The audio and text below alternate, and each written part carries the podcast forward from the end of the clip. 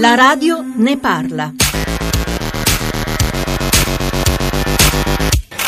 Iniziamo allora avviandoci verso l'inizio. L'incomincio è il DOC, che è la prima fase.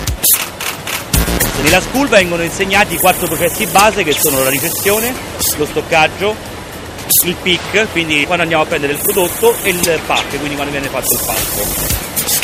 Le lucine verdi rappresentano visivamente, visual management è definito, per sapere quali locazioni stiamo in quel momento utilizzando e quindi quante persone abbiamo in linea. Questo qua è uno scanner che noi utilizziamo per effettuare tutti i processi. Questo è lo scopo principale dello scanner. I dati che servono a noi servono per capire se siamo in grado di dover evadere tutti gli ordini per soddisfare il cliente e della velocità con cui stiamo evadendo gli ordini che ci sta richiedendo da fare. Nel momento in cui uno fa il lavoro normalmente non, non ha la possibilità di mettersi a chiacchierare con l'altro, ma questo sta nelle regole del lavoro. Il secondo step è quello che vedete davanti a voi.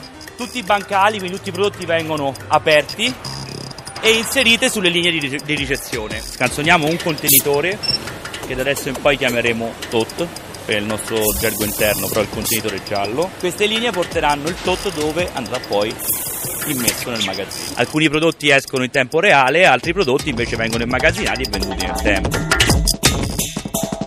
La nostra customer obsession ci porta customer, customer, customer, customer, customer obsession. Noi la chiamiamo così, siamo tra, tra virgolette ossessionati dai nostri, dai nostri clienti, no?